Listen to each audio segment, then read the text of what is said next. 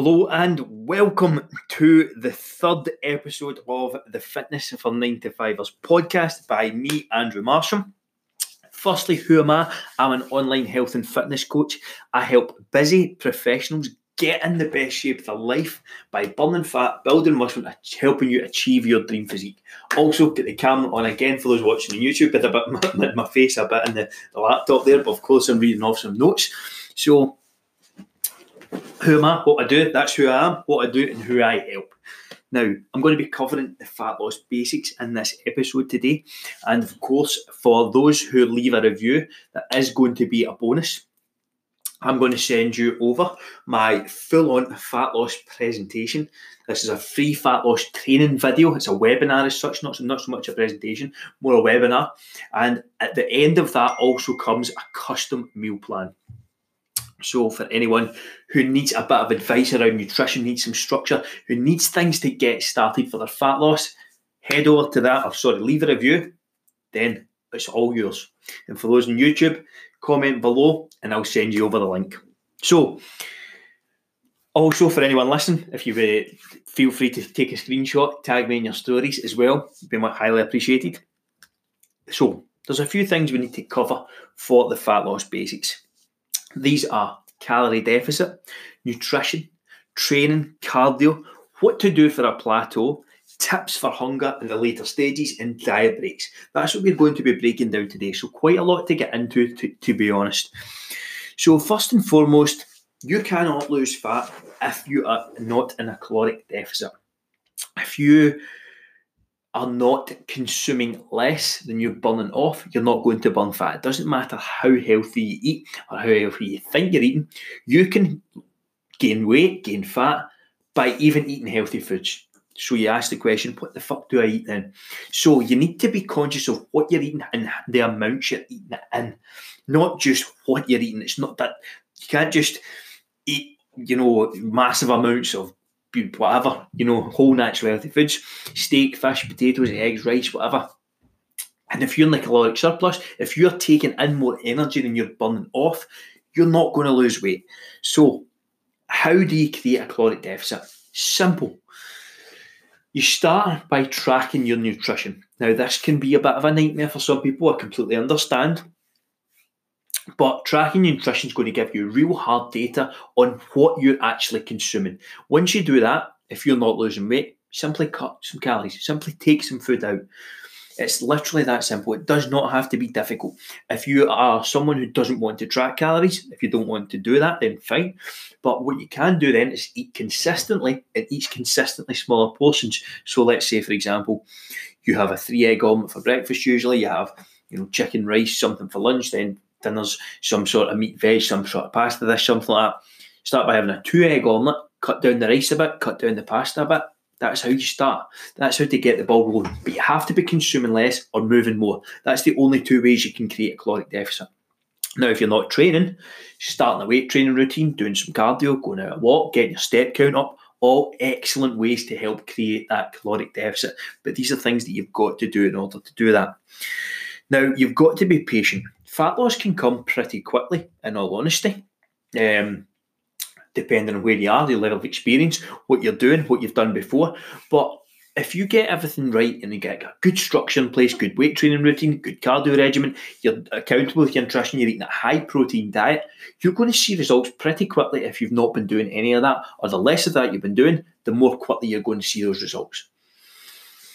So that's exciting, to be perfectly honest. Um, so that's you've got to you've got to learn to be patient on that, and how to create that caloric deficit. Of course, is either by moving more or eating less. So, like I said, you can start by cutting down some food, start making some changes to your food, or if you're eating a very unhealthy foods, if your diet is extremely unhealthy at the moment, swapping it out for more whole natural health, healthy sources, removing some of those processed foods should, in theory, bring the calories down. Why do I say in theory? Because the idea is that if you're eating a lot of processed foods, they're calorie dense. So something like a packet of cookies, you know, it might only be half a sleeve long. It's not going to fill you up, but it could easily, you know, have five, six hundred calories. Whereas a big bowl, you know, a big chicken breast pasta dish thing, I could make something pretty considerable at around only 500 calories, whereas that half a sleeve of cookies isn't really going to do much for me. So swapping out some of the processed foods and things like that to start off with can be a can be a definite way to go, or even just cutting down and snacking things like that. So it's all about making small tweaks and adjustments to start off with, then starting to ramp things up. You don't need to do everything at once. That's just going to lead to you burning out, to not you know, to getting overworked, to feeling overwhelmed, to feeling like it's too much too soon, all that, all that stuff, all those things. So Again, take small steps. Calorie and macronutrient tracking is highly recommended. It's what I do personally, and it's what I recommend to my clients. I think it's the best way to go. It does take a bit of effort, as I'm cleaning my glasses here for anybody who's watching watching back the YouTube video. Um, it does take a bit of effort in the initial stages. It does take a bit of learning. That's totally understandable. It's totally normal. But it's worth you're you're willing to for most people they're willing to go to the gym for maybe an hour, hour and a half a day. Maybe not every day, of course, but easily put an hour into the gym a few times a week. But by the same token, you're not willing to spend 10 to 15 minutes tracking your nutrition to make sure you're getting the right result. Does that sound familiar to you? Does that sound like something you've done before?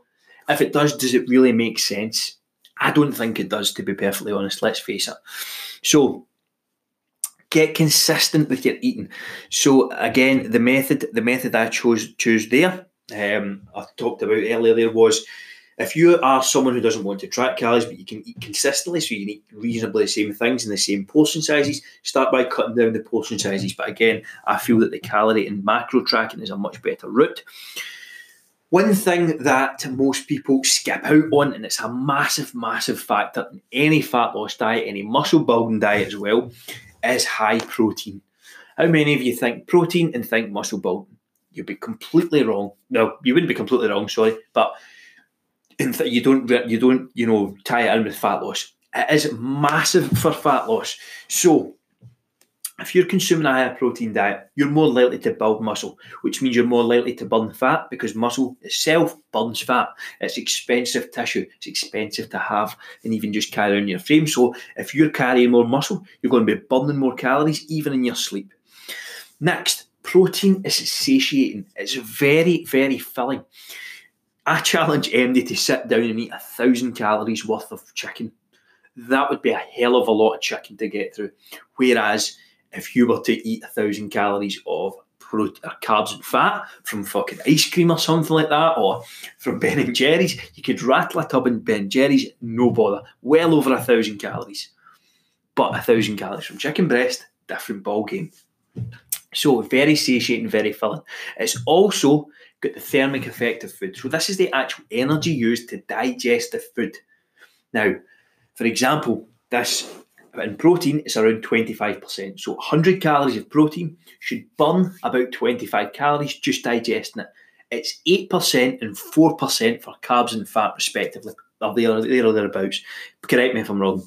But that's quite a big difference. That's almost threefold for carbs and eightfold for fats. So there is going to be a, a bit of a better, bit of a, a, more benefit there. I don't think it's going to make a massive difference, but it certainly will make a difference. So it's definitely something to consider.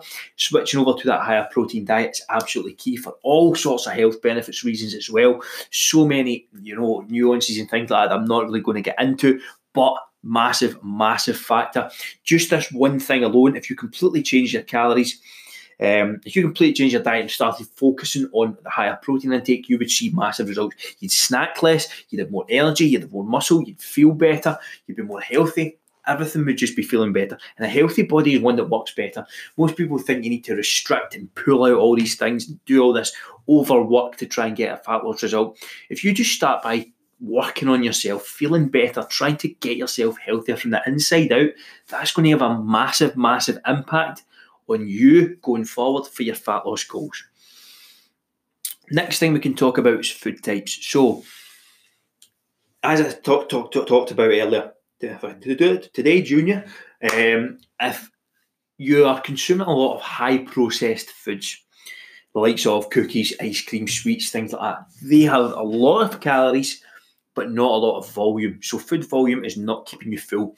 For example, like I mentioned there, if you were to try and eat a thousand calories from broccoli, it would probably about the size of my upper body. You probably wouldn't be able to do it.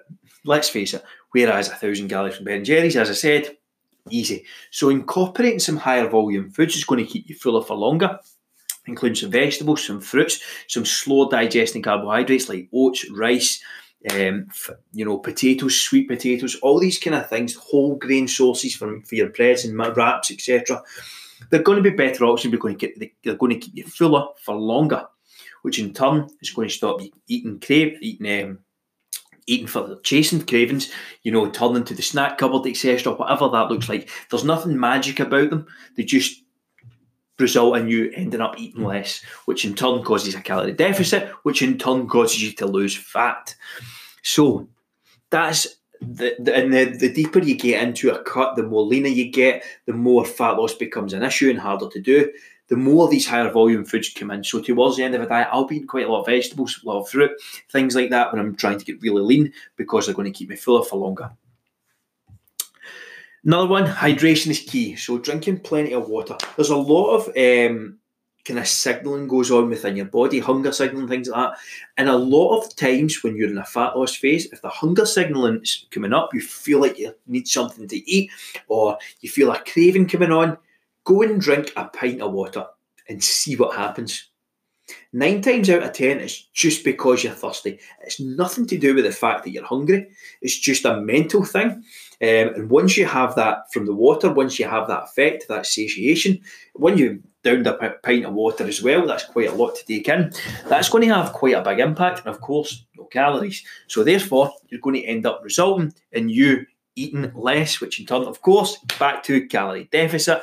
I recommend around three litres of water a day minimum. I'm personally around five to six quite easily, but that's just me. I'm not everyone.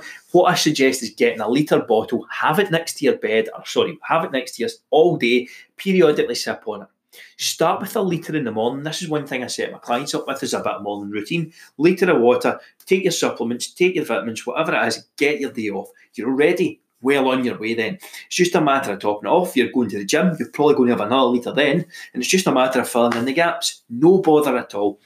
That alone will make a massive difference. It's also going to help increase your energy, etc., which in turn is going to lead you to be moving about more and in turn lead to more fat loss. So you see how they all work together. It's not one thing inherently that's going to cause you to magically burn fat. They all work together, they all work in synergy.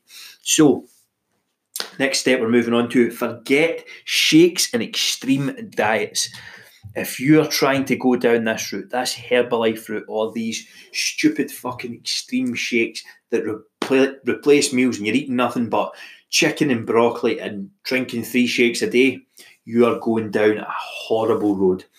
What happens there is you are going to lose weight rapidly for three reasons.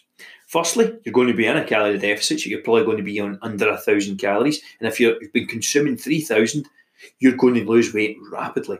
Next, because they're so low carb, you're going to be losing a lot of water weight, and then you're also going to be losing a lot of glycogen. So this is the actual stores in your muscles, it's carbohydrates stored in your muscles. So this can lead to these 20 pounds in two weeks overnight factors. But what happens as soon as you stop those diets? Let me ask you that. How many of you have tried it? How long did the results last? How many of you gained that weight back in a week, two weeks, even three and four? That's not right. That's not how you should be doing it. Then what happens is, after you go back to eating your original diet, because you were so extreme, because you were so restrictive, you now have a down regulated, slowed down metabolism, and it's going to be harder to burn fat again. So you were used to eating 3,000 calories and maybe maintaining your weight or maybe gaining slightly. But you went on that extreme diet, done 1,000 calories for 12 weeks. Your body's now used to taking in 1,000 calories. You didn't, you stopped losing fat on it. So what do you think happens when you go back to eating 3,000 calories? You're going to gain weight rapidly, much more rapidly than your metabolism can catch up. So please, please, please avoid them. If you if you've ever um, went through one of these, please let me know and I'll try and help get you sorted, try and get you back on track. Next, let's talk about training. So, weight training is number one. End of story, period. How many of you out there think that fat loss equals more cardio? Going runs, going a jog, going on a bike, going on the t- treadmill, cross trainer. Doesn't work like that. Cardio is effective and will burn more fat in the period of time worked. So, in a 10 minute period of doing cardio, I'll probably burn more cal- calories than doing a 10 minute period of lifting weights. But what I get outside the gym is more muscle, which in turn is less, more calories burned. I also get energy post oxygen consumption, which is EPOC. That means an increase in the oxygen consumption post workout, which causes you to burn more fat. You're going to have an increase in metabolism. The weight training itself actually boosts your metabolism. Cardio does not. So you get so much more benefits. Also, you're going to look much better. How many of you have seen people who, marathon runners, for example, nothing against them, but do they look amazing? I don't think so. That's just my opinion. Could be wrong. Some people might think they do. But what would you rather look like? A marathon runner or a sprinter? For most guys out there, anyway, that's mostly targeted at, you're probably going to choose the sprinter. Why? Because they, they're explosive, they're working hard, they're doing high intensity work. That's the exact same crossover as weight training. That's the kind of stimulus you get. That's the kind of look. So more cardio does not equal more fat loss all, all of the time. To do this. It shouldn't be your first port of call. Is what I'm saying. It's a great tool, but it shouldn't be the first thing you go to. Weight training should all always, always, always be number one. Now supplemented with a good cardio routine. So what's the best types of cardio we can use? There are a few different methods we can use. I personally have moved or preferred over the years doing low intensity steady state, and I'm now moving on to step count, which I'm finding very good because you get yourself the step count, especially because you're getting out, you get outside, you're getting a walk, you get some fresh air, you go out, I go out and talk shite my stories. So it works really well for me. Um, I can work while I'm walking. So that's productive. That's what I like to do. If you get pets and things, a dog, excellent. Get yourself outside, get yourself out a walk. You don't need to spend hours on end in the treadmill. The other option is the low intensity steady state for the likes of a treadmill, the, the bike, etc., the elliptical. Why do I think these are better? I personally think they're better because if you're weight training four or five times a week, that's pretty hard to recover from. You're going to be sore the majority of the time. If you're training correctly, if you're training hard, if you're in going after it. Sorry, lining up for a weight training say a HIIT training session where you're doing all out sprints and giving it your all for 20 minutes maybe that's as tough as a workout. That's another stimulus itself. You're going to have to psych yourself up for that as much as a workout, and you're going to get much more benefit from me from the weight training itself, from that actual resistance training, than you would from the HIIT workout. Now, if you are very short in time, like a lot of you are in this pod, probably listening to this podcast, then HIIT can be a great idea. I have nothing against it. Just you've just got to realise and weigh up the benefits. So the benefits of HIIT are of course, short and sharp. A lot of work done in a short space of time. You're going to get those uh, same adaptations as weight training, so there is some benefits there. But again, the recovery offset is going to be a lot. It's going to be hard work to recover from that if you're doing the weight training routine as well. So, me personally, I like to incorporate low intensity steady state as well as a weight training routine. Moderate cardio, so like of going a jog, going a run for maybe half an hour, 40 minutes, something like that. Again, I've nothing wrong with it. I don't think it's the best option because it's neither high intensity nor you know steady state because you're probably going to have some form of impact on recovery, but you're not getting the benefits of the high intensity, the adaptations. But at the end of the day, if you enjoy it, if it's what gets you out moving, go and do it. There's no perfect answer here.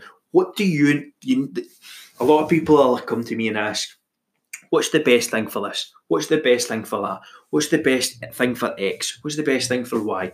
When's the best time to eat? What's the best thing for you? What do you enjoy? What can you sustain? What can you do over and over and over again that's going to get you a result? That's the question I always shoot back. So you've got to think about it contextually for you and your situation. There are no perfect answers to these questions. If I'm just trying to give you the benefits behind them, the advantages, disadvantages, and let you paint the picture yourself. But of course, figuring that picture out is very tough. That's why I'm here to help. That's why I want to help you figure it out. That's my, I can use my knowledge and experience to look at your situation, and of course, provide the best program, the best setup, the best cardio plan, whatever it is, I can provide. So that's the kind of varying situations that you would use for them. And of course, um, picking a, one that you can choose together. So a good solid weight training routine. I recommend four to five days a week for most, unless you're individual. Three to four would be more than enough. Um, just getting started out. Even seen my client, former client Ross, he did amazing results in just two workouts a week. So there you go. You can see results by as long as you're consistent. The key being consistency there. So the best routine is going to be a combination of both, combining the weights with some cardio adding it in when's the best times to do cardio. Personally, if you can split it up, that is amazing. I've seen the best results with myself doing that. But of course, not all of us have that luxury. Not all of us can get up at four in the morning and go a run like me, like a sad bastard. So, what do you do? Throw it in post workout. If you're doing low intensity, steady state, post workout will be perfectly fine. Maybe 15 minutes before, 15 minutes after. Use it as a bit of a warm up as well. No bother at all. Actually, get half an hour of cardio in for the day. If you've got that wee bit of spare time, or put it to a separate day, separate the weekend. Go out, hit a step count every day. Set that as a minimum. Those things are great ways to really up your game and really get the fat loss going. Um, so next thing we're going to talk about, I've got I've got a study listed here, but I'm not sure why why I listed it. That's quite annoying. Um, I'm sure there's been some good information here, but that's what happens when you list these in advance. So what happens when you hit a plateau? So firstly, what is a plateau? A plateau is when you have been stuck at a certain weight, a certain body fat percentage for probably at least two weeks, at least 10 days anyway. If you feel like you've been stuck and you've only been there for a week or maybe five days, you've probably not given it enough time. But I want to touch quickly on before we move on and how to measure your progress best for fat loss. So, in order to see consistent results and actually get good measurements for what you're doing, I recommend weighing in an average every week. So I personally weigh in Monday to Friday and get my clients to weigh in Monday to Friday as well, or Tuesday to Friday. Not doesn't really matter as long as you're getting at least four to five weigh-ins. That's going to give you a good picture. Then what to do is take your average for the week. Do that every week.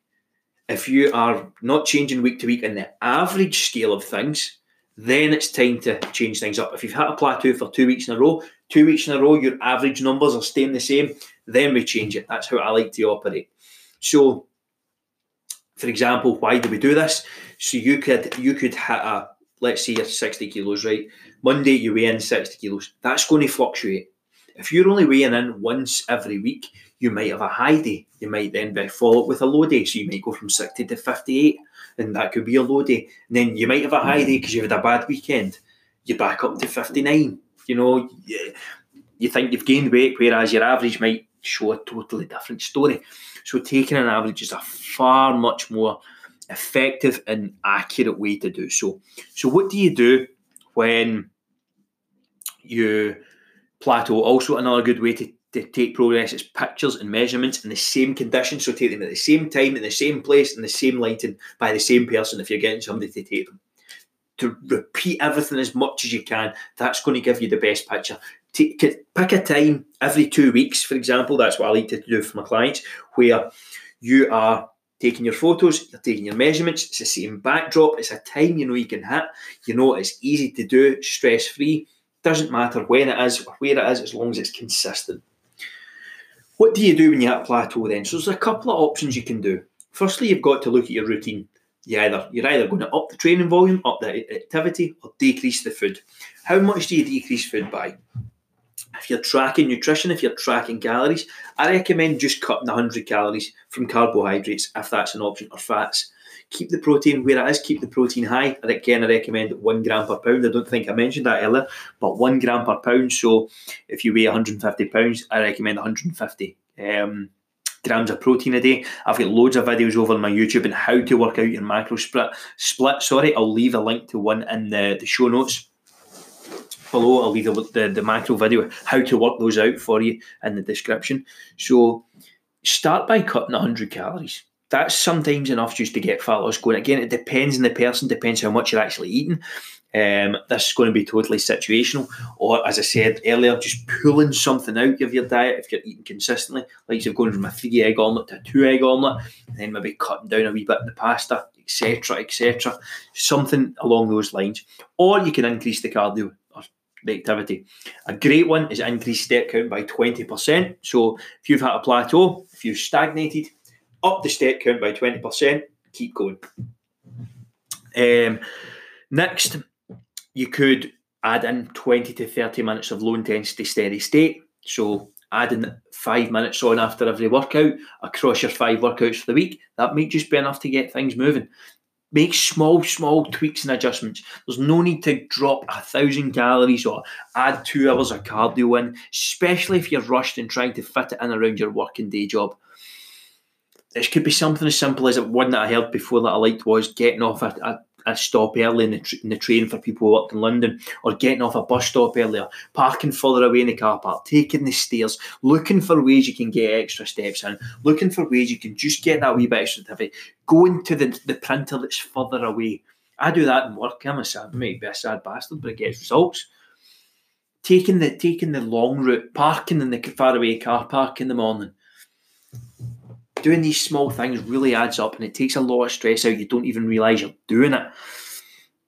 Um, or if you're doing HIIT, maybe add in another session. Start with, you know, in all honesty, if you're doing HIIT, four weight workouts and two HIIT routines a week is going to be more than enough for most individuals. Unless you're a high level athlete, that's probably going to be pushing the boundary. So that's kind of the level of training I would suggest. Um, that's kind of where I'd at if, if you've had a plateau. If you get any questions on that, a plateau, a plateau. If you've got any questions on that at all, please don't hesitate to ask. And again, really, if you're really enjoying these podcasts, please let me know. Screenshot the podcast, share it in your stories. I would be highly, highly appreciated.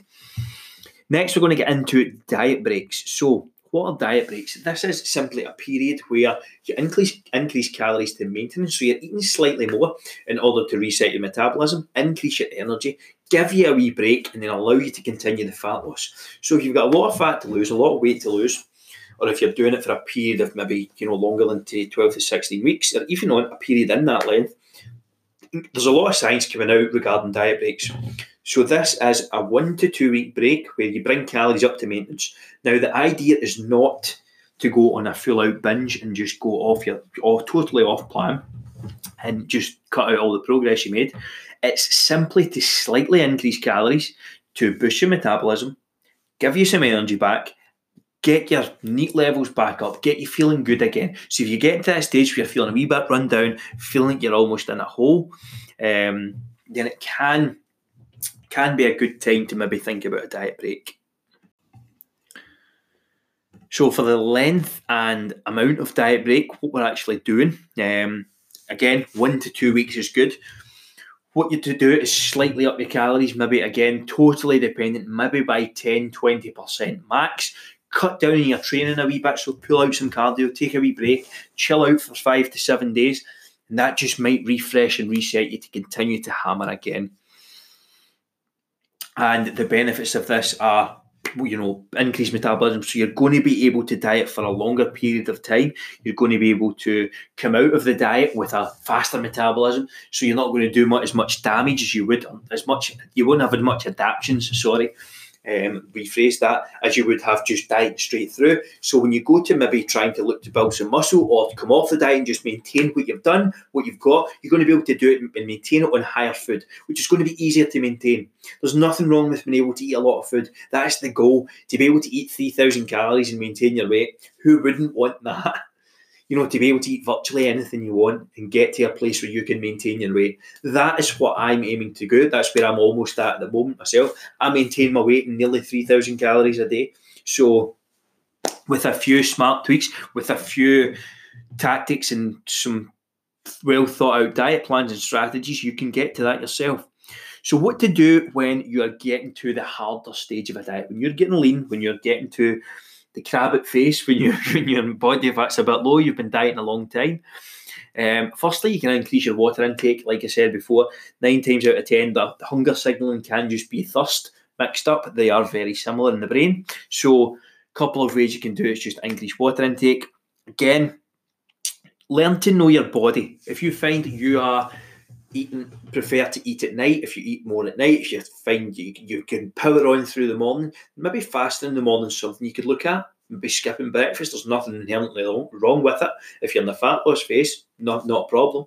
But if you find you're eating more calories at night if you find that's when you might tend to dip into the snack cupboard or whatever and you're sitting watching TV, then save some calories for night. That's simple. It, it works. There's nothing wrong with it. By but by no means, don't leave every single last calorie you have for night and sit and eat three thousand calories at the last meal of the day. Um, it's not going to end well. Your just digestion is going to be off. Sleep's not going to be too good. So again, learn to know your body. What when are you hungry the most? Keep the food for then. Again, include more higher volume foods, like I mentioned, your fruits, vegetables, things like that. Higher starch carbohydrates, so swapping bowls of cereal for oats, you know, things like that. Swapping brown rice, uh, white rice for potatoes, much more volume food. Um, getting those higher volume foods in, including a lot of leafy greens, salads, etc. Going to fill you up, but not cost you a lot of calories. Use diet drinks. Again, diet juices I find work really well, especially when I'm craving that sweet tooth. I have, I've got a horrible sweet tooth, not a horrible one, nothing wrong with it, but I just tend to have a sweet tooth. Um, so those diet drinks are really helpful for me in the latter stage of a diet when I'm getting really lean. And if you are trying to get really lean, you know, under 12, 10%, you know, where you have visible abs, that's going it's going to get tough. It's going to get tough in that those latter stages will be a bit harder. Um, you your energy will be down, etc. But if you embrace it and get on with it, you're going to look amazing. But stay focused, keep setting the goals, keep moving forward. Don't give up on your fucking dreams. Keep going. You can achieve your dream physique, whatever it looks like. It's so possible with a bit of time and effort. You can get there. Absolutely no doubt about it and always have a plan for after the diet. Don't just uh, plan to diet for 12 weeks then stop. You're just going to end up back to square one. You're going to end up in a worse place because of the metabolic adaptations, like I said earlier. So, touching on reverse dieting, that's another thing we could talk about quickly before we finish up here and that is slowly ramping back up your calories the same way you brought them down. So, as you brought your calories down in a diet to lose fat, to make adjustments that way, you would do the very same, going the opposite way for reverse dieting.